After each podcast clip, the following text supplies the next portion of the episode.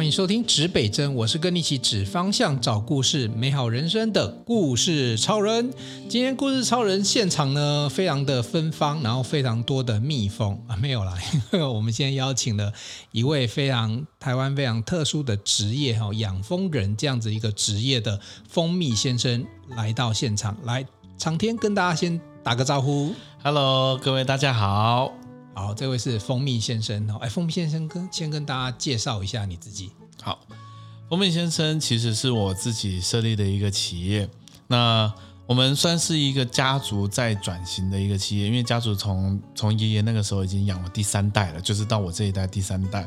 那再差个几十年就百年企业了哈，几十年，几十年，对，对就很厉害了。所以，所以其实我们呃转型到现在，就是一直都是从事于养蜂跟蜂蜜的销售这个部分。嗯、这个就是呃自己的一个很很很简单，就是销售蜂蜜、养蜜蜂没了。好，我们今天就来这个蜂蜜蜜蜂的这个科普大大大解读哈。有时候我们常开车看一看哦，到路边呢就看到路标。这个蜂蜜不纯砍头，嗯，所以蜂蜜有分纯跟不纯。在我们的世界当中，蜂蜜没有不纯的，蜂蜜没有不纯的，对，没有那个不纯不，人家加东西进去不就不纯吗？对，所以在我们的世界当中。没有加东西进去的时候，但蜂蜜先生这个品牌没有加东西。对对对，那那市面上不纯，你来跟我们听众朋友赶快分享一下。那我我我到底什么样是纯的蜂蜜，什么是不纯蜂蜜？好，其实纯蜂蜜在我们的认定当中，就是只要蜜蜂去采野外的花回来，就是它没有经过人为的添加或者是加工，嗯，我们认为它就是纯蜂蜜。所以概念上来讲。蜜蜂去把花蜜采回来，放在它的巢里面，然后你们再从那个巢里面把蜂蜜萃取出来，出来中间没有任何的加东西，对，不添加东西进去，嗯，那我们认为这个就叫做纯蜂蜜，这是纯的嘛？对。可是你这问题来啦，那我怎么知道这个我去买的蜂蜜它到底有没有添加？口感会是什么样？呃，这个问题其实用讲的、用形容的，甚至你用看的，嗯，你都。不一定能够看到，不见得看得出来。包含了你去现场购买，他亲自从蜂箱里面取出一片蜂片出来，嗯，然后在你面前没有任何机关的就把它给蜂蜜甩出来，嗯，对，本来原来上面都还挂着蜜蜂，你把它蜜蜂抖掉，然后把蜂蜜取出来给你，看起来都非常纯，但是它还是有可能是不纯的。你这听起来像是变魔术，就是我可能眼见不是事实的，你要讲这个是是？对，眼见不为真，在我们这一行当中是可能的事实。哎，那你要跟我们透露一下，那如果说有添加，是被添加什么东西？我们是吃了什么东西进去？砂糖，砂糖，对，因为也是甜的嘛。对，也是甜的。简单来说，蜂蜜跟花粉就是蜂产品。它是蜜蜂的主食，那蜂蜜其实它是甜的，所以所有的甜食包含了砂糖，它也都是蜜蜂的主食之一。嗯哼，对。那蜂农呢？蜂农会不会喂砂糖给蜜蜂吃？会的哦。所有全台湾的蜂农，只要是蜂农都会有。所以我搞清楚，这蜂蜜不是去采花蜜，他还愿意吃砂糖，还是？他是因为我不太可能逼蜜蜂去吃砂糖，是他愿意吃嘛？对。简单来说，我们哦这句话我一定要把它解释完，否则的话我可能会被全台湾的蜂农给追杀。好，让你解释。简单来说，其实养蜂人的工作就是把蜜蜂带到。适合它的环境去，让蜜蜂去采很多很多花的花蜜回来。嗯哼，但是总是会有像冬天台湾的北部一个月都下雨，外面根本没有花的时候。嗯，那蜜蜂总是要吃吧？对啊，那它的食物来源怎么办？seven 对，当然 当然我们也可以拿一把钱给他，叫他自己去买啦。哈。对，我我在想象说，我们人如果我们家里没有煮，我们就只吃 seven。那蜜蜂没有花蜜的时候吃什么？对，所以这个时候我们养蜂人呢，我们就会提供他砂糖，维持他最基本的生存。哦，所以这个是算是一个和。如就是正常状态底下可以做的事情，对，但是通常不能让他肚子饿吗？对，但是通常这个都是在冬天，而且是连续雨季的时候才会发生。那但是是不是它蜂巢里面就有我们喂给它吃的砂糖？那当然，后面那一次采收出来的蜂蜜，对我们蜂农来说，它就不是纯蜂蜜哦。对，每个蜂农都一定会发生，因为我们台湾有冬天。嗯哼，对，那冬天，尤其台湾冬天很连续雨季的时候，我们喂给它吃。那这个时候，我们春天采的第一次的蜂蜜，我们就不会卖给一般的消费者。这个就是所谓的不纯，这个就是不纯的蜂蜜。然后把蜂蜜先生抓去砍头，如果他要去卖人的话，对，那它会出现在一些加工的领域上面。嗯哼，对，它就会出现在这个地方。哦，所以就是它不能够当做纯的蜂蜜卖给人，它可以去。其他的，比如说食品加工业，还是可以用。对，譬如说，呃，常常见到的烘焙业，它可能加了蜂蜜之后，它还要再加糖进去。本来它就要加嘛，对。对，那为什么它不买这一类的产品就可以了呢？哦，我懂，就是还是就是我们去买的时候，你都你跟客人说这百分之百纯蜂蜜，你就要保证。那可是因为它前面有你讲的那一段，因为蜂蜜肚子饿，你蜂你砂糖多少吃一点，那它第一次出来的就不会纯。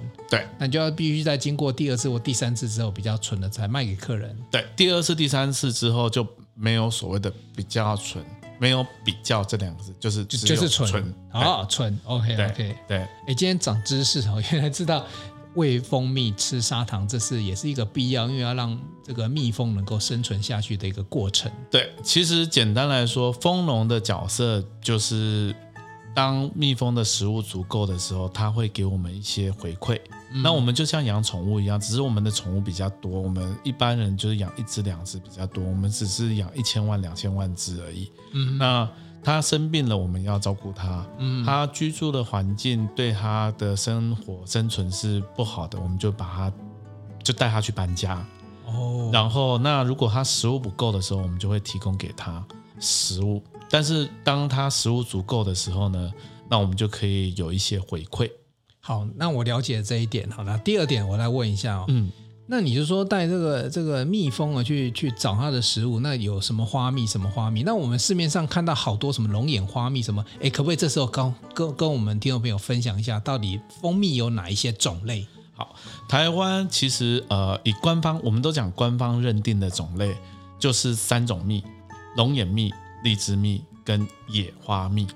龙眼蜜就是龙眼，就我们吃的那个龙眼嘛。对，但是它不是用龙眼的果实去做的，而是它在龙眼树开花的时候，开花才会结果嘛。对，对，所以开花才会有龙眼嘛。对，所以我们是开花的时候就把蜜蜂搬到龙眼园去，嗯、那让蜜蜂去采龙眼树这个花它分泌出来的蜜汁。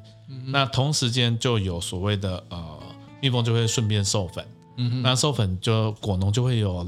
后面的龙眼可以去，因为开花结果。那我可以问，为什么是龙眼吗？为什么不是别种果实？还是它的有比较多？呃，台湾因为龙眼、荔枝在南部，它其实是因为你刚才讲的一个是龙眼，然后另外一个是荔枝嘛。对啊，另外一个什么野花？野花。那野花就包含了可能你偶尔会看到的什么柑橘蜜啊、柚子蜜啊、曼泽兰、柳丁这些都有，但是它比较少。所以概念上来讲，不是龙眼跟荔枝之外，就第三类就列列为野花蜜，就统一被列为野花蜜。好，对。那龙眼跟荔枝是因为它它甜度比较高，还是我们量产比较多？为什么是这两种？因为在南部它是密集式种植，它可能这十座山、二十座山，通通都种龙眼、种荔枝。哦、那这个一开花，就因为一棵树可能就开了几万朵花，嗯，所以我们就会去这个地方。然后就会有很多很多的蜂农都在这个地方，那它采的蜜才会就会是单一花种。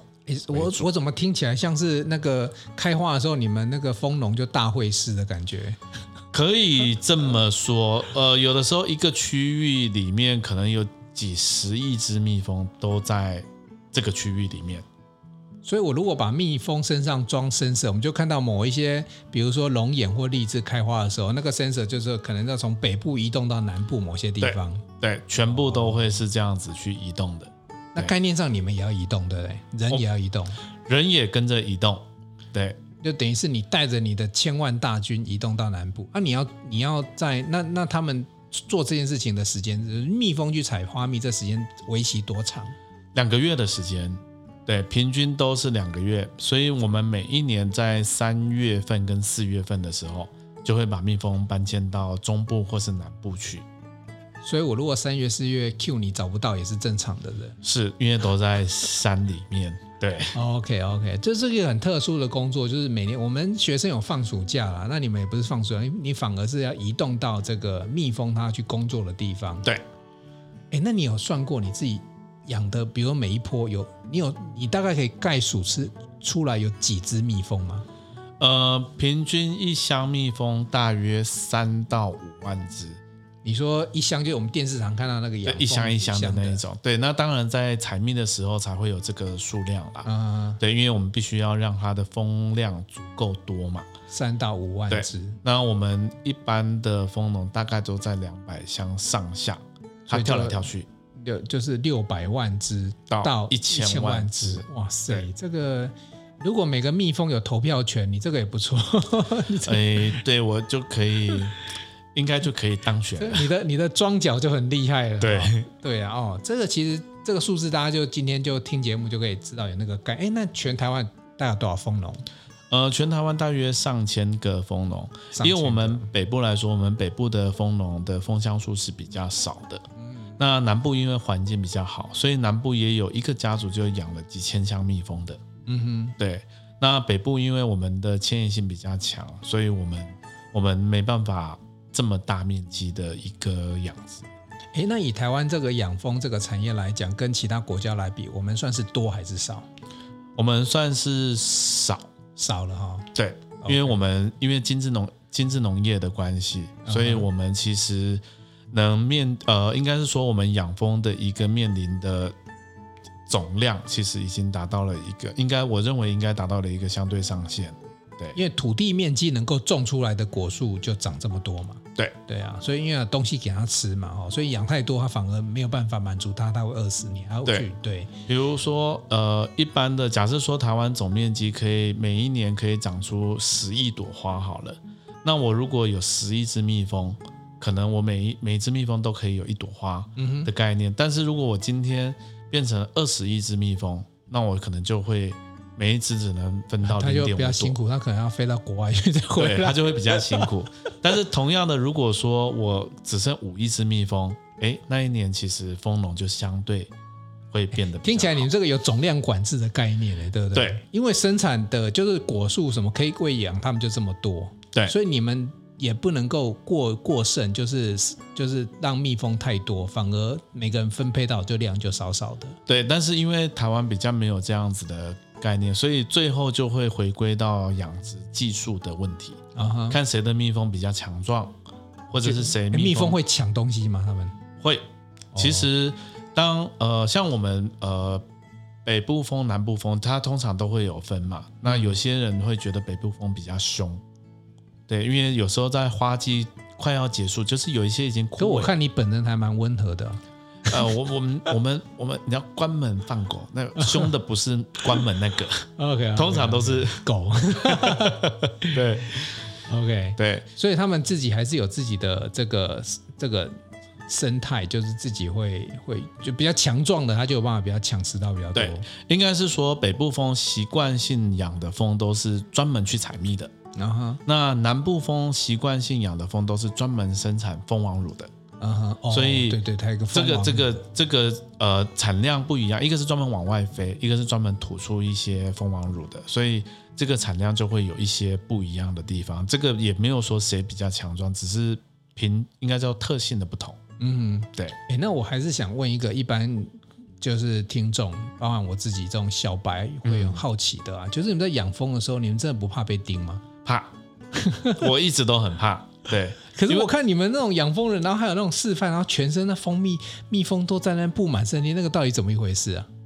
其实那个布满身体，你说它会被叮吗？有的时候不小心真的会，嗯哼，那个一叮就是大概就送医院，嗯哼，因为它有，因为它其实是把蜂网关，就是绑在你的身上，然后让蜜蜂误以为这一你的身体是就是蜂。蜂窝，蜂窝，对，所以它就会慢慢的爬上身体。哦，原来是这个原理。对，那通常爬上来，其实它是不会攻击这个蜂窝主体的。嗯。但有时候一个不小心的时候，或者是你可能呃太过紧张，释放出不同的味道的时候，那蜜蜂假设以为你是有攻击形象、有威胁形象，它就一叮就是一次就上百针所以它其实有一个美感，就是它身上应该会有一只蜂王在里面。对，它通常不会只有一只，通常会有三只、四只，甚至五六只都有可能。那这这一群里面到底会有多少只蜂王？每一个蜂箱固定都是一只蜂王。哦，对，一个哦，可是怎么怎么去判定哪一只是蜂王？呃，蜂王长得比较不一样，嗯、uh -huh.，对，它会它的屁股通常会比较大一点点，嗯、uh -huh.，然后它在蜂箱里面就是呃很就是每天的每天的工作就是生蛋生蛋生蛋，哦、oh,，对，OK OK，所以他是他从事的是另外一种生产，对。对，他就像是呃我们卡通里面看到的那个蚁后一样都不会动。Uh. 以后不是都是看起来画起来都是很大一只屁股很大，嗯，然后就躺在那边，然后有很多的小蚂蚁会给它吃这个食物，然后它就是一直生蛋，一直生蛋就可以。其实蜂王也就是这样，它就是一整天都在蜂箱里面一直去找一个适合它下蛋的一个位置。所以我们说蚂蚁啊、蜜蜂啊，它们都是群居群体的一个一个一个。昆虫嘛，对，所以它可能是以蜂王为首，就以它，然后聚集在那个地方。是的，那那个蜂王的产生是他们投票表决还是怎么样？呃，其实蜜蜂的生态还蛮有趣的地方，就是同一个，所以这就是我们小时候就觉得，嗯，我们一定要让自己的小朋友过更好的生活的原因，也在蜂群里面发生。嗯，因为同样的一颗蛋，它在呃。小一点的洞里面长大，它就会变成一辈子都要很辛苦的工作的工蜂。那这颗蛋搬到稍微大一点点的位置里面去住的时候呢，它吃的东西就会有一点点不一样。蜜蜂会给它吃的东西不一样，它长大之后就会变成一辈子就是一辈子都只需要吃喝玩乐，只想着交配的雄蜂。但是同样的一颗蛋，如果它把它搬到独立的一个育王的。蜂王的巢的洞里面去，它从小吃的都是蜂王乳长大，也就是吃的真的很好。嗯，然后它长大之后就会变成一只蜂王。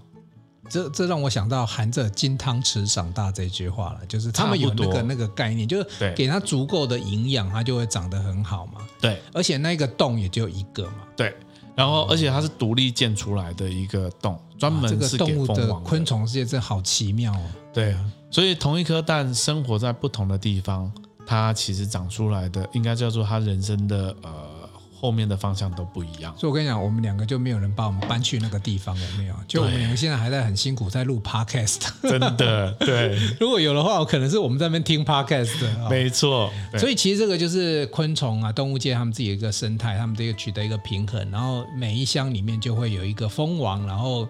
我刚才讲的那个举例，就是大家看到那个表演，也是因为他们依依着蜂王，然后能够就是尽量的就不会去攻击他们认知里面的可能是以为是蜂巢的概念。对，OK 哈，好，那我觉得这蜂蜂蜂蜜蜂哈，这其实都是连接在一起的。那你刚才也跟我们讲了说，哎，蜂蜜有哪几种啊？然后当我们蜂蜜喝起来就是呃。甜甜的，很好喝啊！这个天然的东西啊，可是蜂蜜对身体有什么好处？可以跟我们讲解一下吗？好，我们常常都会听到，哎，喝蜂蜜好，但是我常常都会跟客人对，到底哪里好？我们长辈都说好好好，对啊，好在哪里？对啊，对。那等一下也可以补充一下，就是呃，有一些在我们这个行业当中看到的很大的谬论的东西。对，嗯、那喝蜂蜜好，到底好在什么地方？那首先我就要先说，蜂蜜的这个糖类是目前自然界当中唯一一种天然的糖类。嗯，它没，它是完全由自然界产生出来的。对啊，对，你刚才讲砂糖还是我们用甘蔗什么的去去煮出来的嘛？对对对，对。那只有蜂蜜它采收出来之后就是长这个样子。嗯，那这是蜂蜜的第一个，它具备嗯天然性。嗯，那第二个它的好在什么地方？就是。它本身就是已经是自然界当中最小的分子，嗯哼，也就是说，我喝进去之后呢，我不需要再做任何的消化，我就可以吸收，嗯哼，所以在西医的角度当中，它就是可以很快的让我们吸收。嗯、那当然，它代谢就会跟着快，因为我吸收快，我相对代谢就快。嗯，所以古代就会有一些书可以说啊，蜂蜜喝了之后，当然这是中药的书嘛，就有记载说，哎。蜂蜜喝了之后可以什么解百毒，主要就是因为它可以加速我们代谢的功能。对嗯，代谢。那第三个好是蜂蜜里面含有大量的酵素啦，或者是呃我们讲的淀粉酶酵素，还有一些微量的元素。矿物质，甚至它还有还含有少量的蜂胶。嗯、这个在古代蜂胶，因为大家都知道蜂胶是一个很杀菌，而且可以提升免疫系统的一个功能。嗯，那这些其实都是含在蜂蜜里面的一些微量的元素。所以我只要喝蜂蜜就有这些东西在。都会有，对，甚至花粉也会，花粉粒它是以花粉粒的一个形式存在在蜂蜜里面。那花粉是被认定为自然界的一个综合维他命。因为它有九十六种天然的维生素都在花粉里面，你在喝蜂蜜的同时，这些东西也都是喝进去的。那那比如说，好，我你举例一下好，就比如说有哪一些症状，什么喝蜂蜜它会比较有帮助的？呃，我们经常性会建议客人，但我要讲说这个，我们不是讲疗效，呃，对，我们没有在讲疗效，就是比如说我们在运动。嗯，运动的过程当中，你可能需要补充体力。其实蜂蜜是一个很不错的一个东西，因为它很快的让你吸收。哦，因为它小分子，哎，我学一下小分子，所以它很快的可以让你吸收。那你可以去吃这个东西。对，那甚至是有的时候我们可能呃，像常常我们都会听到，哎，感冒初期喝舒跑，嗯，是不是可以呃，可能可以让你的感冒比较快好？嗯，那其实它是用一个。快速代谢的一个概念，补充电解质，嗯、那你当然代谢快，你就可以把一些东西给排出去。那其实蜂蜜也是一个很棒的东西。那尤其是在你生病之后，通常我们的身体机能都会比较比较衰弱嘛，嗯，所以那这个时候你可以去摄取一些就不需要再消化就可以吸收的东西。那我觉得蜂蜜就是一个很棒的一个产品。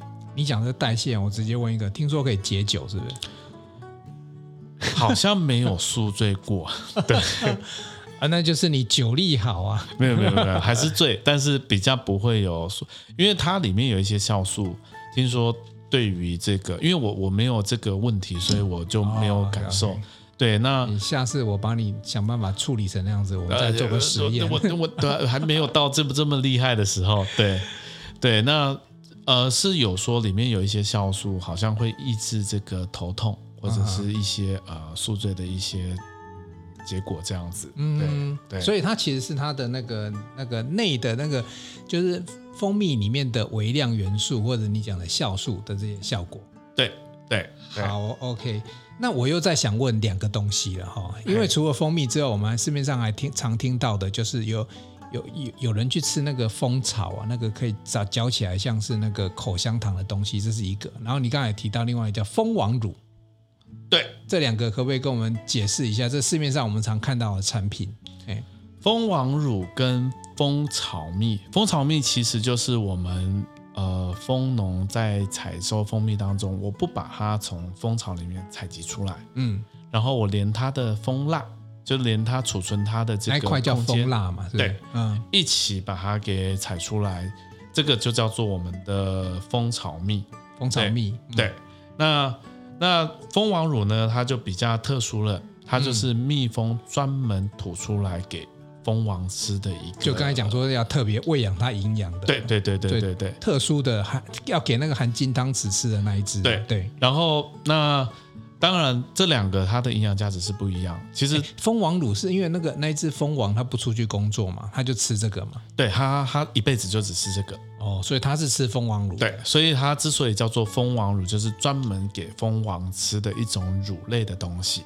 嗯，对。那蜂王乳是一个大量氨基酸荷尔蒙的一个综合体。嗯，所以其实它营养价值非常非常非常的丰富啊。简单来说，就是当化妆品加入了蜂王乳之后，它的价格就可以再多乘上去。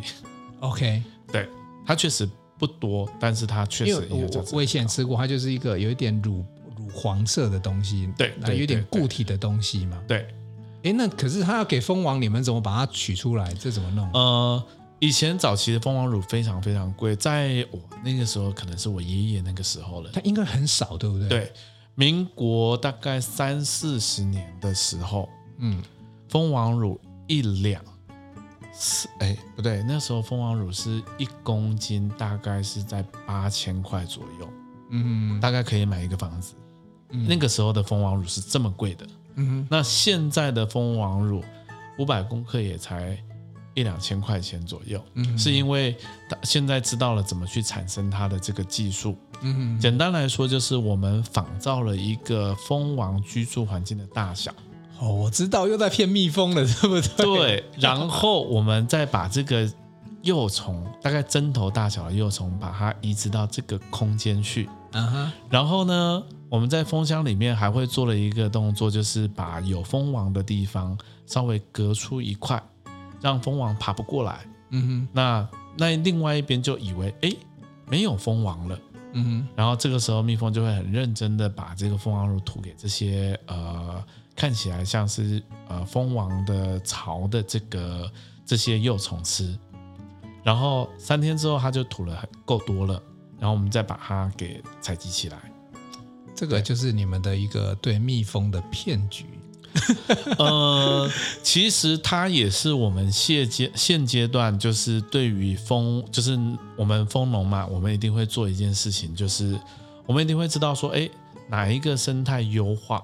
比如说这箱蜜蜂，或者是这一我可能有两百箱蜜蜂，一定会有一两箱它的各方面表现是特别突出的，嗯哼哼，所以我们就会用它作为品种，我们去选新的蜂王出来，也是同样的模式。其实也是一种科学的分析跟跟作为啦。对对，就是因为透过这样分析，然后知道怎么样去萃取，然后不然的话，以前那个你爷爷那个年代那么贵，嗯、对。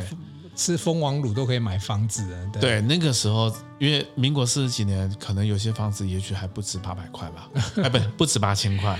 对，对啊，对啊，对啊。OK，所以我们从这里面看到这些产品哈，这个蜜蜂蜂蜜，然后这个蜂蜂胶，对，蜂胶、蜂王乳花粉。花粉，对，这这这些的产品，然后其实我听到一个主要的重点，因为这些东西都非常天然，都是蜂蜜去采，嗯、就算你是偏蜜蜂，它还是天然去采，是。它只是知觉上知道，哎，这个东西不要叮，这个东西我要产生蜂王乳去吐进去，这样子的概念。对。对，那其实这个东西就是天然，那天然其实就是珍贵的，对人是很好用的东西，尤其是它如果把它当做饮品啊，各方面其实都很棒。那刚才有听到，那也是美容的圣品。对，它确实是非常非常适合我。我现在都知道为什么蜂蜜先生不带太太出来给我们看，因为长得太漂亮被人家抢走。因为那个应该家里就直接有。那肯定是。对，好，哎，最后跟我们小聊一下哈，一小段哦。你这个据我理解啊，你是从自己本身也。呃，念了一些书，在台北工作回来哈，在这个目前在新竹关西嘛哈经营。可是你的当然你的工作场域不见得在关西，你是随着花随着蜜蜂在跑。对，那跟我们讲一下这个心境，就是回来变成这样子的一个青年农夫，在属于在做蜂农嘛。你真的很年轻了哈，然后我现在其实年轻人不太愿意做，因为这个工作太苦。你为什么会想要愿意这样子接受这样的挑战？呃，最早的时候只是觉得。我可以选，因为毕竟在台北工作嘛，那只是想选一个我最有优势的东西来做。嗯，那最有优势当然就是我们家族这个传下来的一个一个产业，而且它当时是一个很夕阳的东西。嗯，我不认为每一个产业它存在必定有它的道理。嗯，所以那时候我们就觉得，哎，我既然有这样这方面的优势，我又有产品的优势，我又有这个专业的优势。嗯，那我就选了这个东西，但是。选完了之后呢，回顾这几年来说，当然我不想说我选错行了，但是就是它也是很多外在的限制，限制了我们的持续性的发展。嗯，对。那所以当时我呃坦白说，回来的这个心境，只是想要选一个可以让我应该叫做完全发挥的这个舞台。嗯，对。然后，所以我才选了这个产业，但是。走到现在的时候，其实也会觉得说，哇，当时其实过得还是蛮，坦白说还是蛮辛苦的，因为毕竟在外面工作，它相对稳定，然后回来的时候呢，其实有很多的看不见的辛苦。嗯，对，那这些看不见的辛苦是包含我们刚才可以说的很很开心的，哎，我们每年都哦，现在露营很很很风行。我们每年都有两个月在外面野营，嗯哼，对，那现在哎，白天哎，蜂农好像就是哎，蜂蜜你就可以一直卖，都是很甜蜜，你都可以每天吃到蜂蜜。但是我们好像每天都会被蜜蜂叮，嗯，对，那甚至是蜜蜂生，它就像是我们在照顾宠物一样，蜜蜂生病了，我们要可能要去治理它，肚子饿了，我们要给它吃食物，甚至它这个居住的环境不够好，我们要带着它去搬迁。但是搬迁它不能在白天，因为白天蜜蜂会飞出去，嗯，所以我们一定要在很晚的时候，它全部都回来之后，我们才可以把它关起来搬迁，嗯，所以这些其实就是我们。看不见的辛苦的地方。那我直接问你，做了十几年到现在，你会不会后悔？其实是不后悔啦，对，不后悔。但是未来的挑战其实还蛮大的。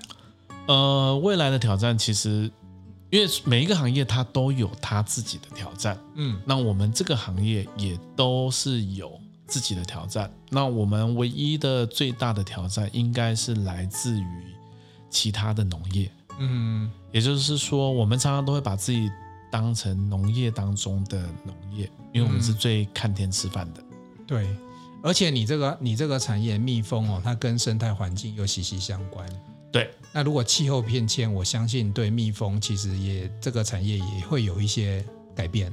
对，包含了人为的污染，或者是天候的污染，甚至是农民之间撒农药的污染。嗯。这些对我们来说都是都是属于天敌的一个部分，对，所以其实越当嗯，举个例子好了，当呃所有的农田都复耕，看起来好像是好事，可是对我们来说，其实它不一定是好的，嗯哼，因为当复耕了之后呢，就没有野花野草哦的生存，你看那个野花蜜都不见得会存在。对。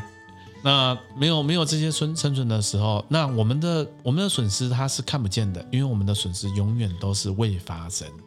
所以你看哦，蜂蜜这个产业其实跟生态还有生态目前的这些平衡啊，我们讲不不要，因为全部的发展不见得是最好。其实是其实大自然其实追求的是一个平衡。我觉得哈，光是这蜂蜜跟生态这件事情，那又是另外一个课题哈。那，呃，这样子好了，期待我们再找一个时间，再找蜂蜜先生，再到我们现场，我们来好好聊一下哈。我相信生态跟蜂蜜跟蜜蜂一定有很大的关联性。是的，我们再好好聊聊这件事情。好的。